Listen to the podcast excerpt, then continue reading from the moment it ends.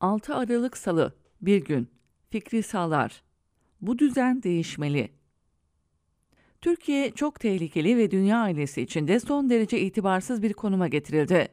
Dün Susurluk, bugün de yandaş çeteler aracılığıyla uyuşturucu güzergahı olmaktan çıkarıldığı üreten bir konuma sokuldu. Biliyoruz ki uyuşturucu imalatına geçen ülkeler öncelikle kendi yurttaşlarını tüketici haline getirirler. Oluşturulan vahim durum ne yazık ki AKP'li gençlerin pudra şekeri düşkünlüğünün nedeni olmuştur. Görülen o ki devletin içine giren çetelerin katkısıyla özellikle Güneydoğu bölgesinde istikrarsızlık yaratılarak Afganistan ve Pakistan'dan gelen uyuşturucu ham maddesi kolayca mamul hale getirilmektedir. Bölgedeki otorite boşluğu ise özellikle sınır bölgelerinde uyuşturucu imalathanelerinin korunmasına neden oluyor. Yıllar önce yayınlanan Susurluk raporunda uyuşturucu imalatı ve sevkiyatının bazı kamu mensuplarının denetiminde olduğu, aşiretler ve terör örgütlerinin korumasında bulunduğu iddiaları yer almıştı. Yöreden gelen bazı güvenlik mensuplarının servetlerindeki artışa dikkat çekilmiş, uyuşturucu ticareti sonucu ülkede yaklaşık 50 milyar dolarlık bir kara paranın dolaştığı açıklanmıştı. Kara paranın kaynağı olan uyuşturucu, sosyal, siyasal ve ekonomik dengeleri bozması nedeniyle ülkenin çöküşünde önemli rol oynamaktadır. Birleşmiş Milletler Uluslararası Uyuşturucu ve Suç Ofisi'nce açıklanan 2021 Dünya Uyuşturucu raporunda 2019'da dünyada en fazla eroin ele geçirilen ülkenin 20 tonla Türkiye olduğu bildirilmişti. En çok eroinin ele geçirildiği 3 ülke Türkiye, İran ve Pakistan'ın 2019'da küresel pazar toplamının %48'ini oluşturduğu, bu ülkelerde 2010'dan itibaren uyuşturucu kullanımındaki artışın %22 olduğu da raporda belirtilmişti. Uzmanlar yakalanan uyuşturucunun kaçırılanın %20'si olduğunu söylüyor ve hesaplarını bu şablona göre yaptıklarını belirtiyorlar. Sedat Peker'in açıklamalarını bu raporlar ışığında ele alırsak, AKP döneminde Türkiye'nin uyuşturucu ve kara para cenneti haline geldiği çok iyi anlaşılıyor. Uyuşturucu konusunda Türkiye'nin geldiği yeri gördükçe 1996'da yazılan Susurluk raporunun nedenli isabetli olduğu ortaya çıkıyor.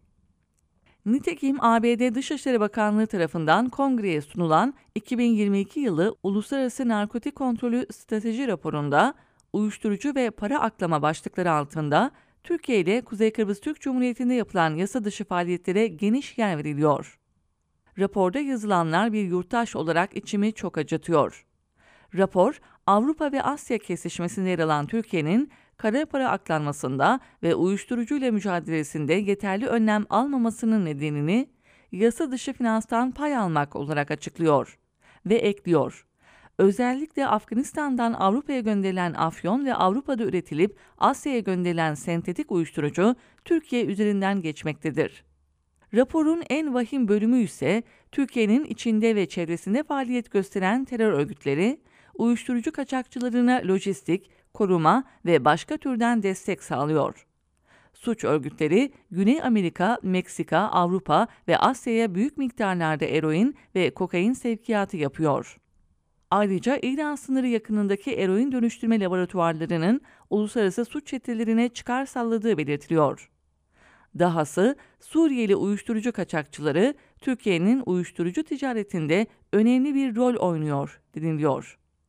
Rapor, Türkiye'nin uyuşturucuyla mücadele politikasını üretim ve kullanımı önlemekten daha ziyade yüzeysel operasyonlarla geçiştirildiğine, devamla iktidar İran ve Afganistan üzerinden yapılan eroin kaçakçılığına odaklanırken, Türkiye kökenli suç örgütlerini engelleme ve kovuşturmaya tabi tutmadığı saptamasını yapıyor.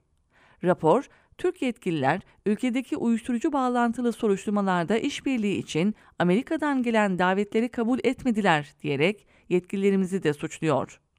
Amerika Dışişleri Bakanlığı raporunun kara para aklamayla ilgili bölümünde ise coğrafi konumu ve siyasi çalkantılar yaşayan ülkelere yakınlığı nedeniyle Türkiye'nin yasa dışı finansla mücadele çabalarının karmaşık hale geldiği ve Türkiye'nin kontrol edilmeyen havale şirketleri için merkez olduğu yorumunu yapıyor. Ve devamla yasa dışı kazancı meşru gelir olarak göstermek için paravan şirketler kullanıldığı, online yayın yapan kuruluşlar üzerinden potansiyel olarak kara para aklandığı, lisanssız havale şirketleri aracılığıyla büyük miktarlarda paranın yer değiştirdiği anlatılıyor. Rapor, yüz kızartıcı bir konuya değinerek banka hesaplarının yasa dışı kazançlarını finansal sistem içinde hareket ettirmek için kullanıldığı ve Merkez Bankası'nın bu şirketleri denetleme yönünde girişimleri bulunduğu ama çok azına ceza kesildiğini de belirtiyor. Kayıt dışı ekonominin cirit attığı bir ülkede mafya, çete ve siyaset üçgeni vardır. Yargı ve adalet yoktur. Hırsızlık, yolsuzluk ve rüşvet almış başını gitmiştir. Sade vatandaşları yoksuldur, açtır. Bir avuç insan zenginliğine zenginlik katar. Bütün bunların sonucu toplumsal barış ve hukuk ortadan yok olunca kimsenin can ve mal güvenliği kalmaz. Yaşamak adına Türkiye'nin düzeni acilen değiştirilmelidir. Muhalefetten beklenilen bu değişimin nasıl ve hangi ideolojik ilkelere dayanarak yapılacağını çok açık ortaya koymasıdır.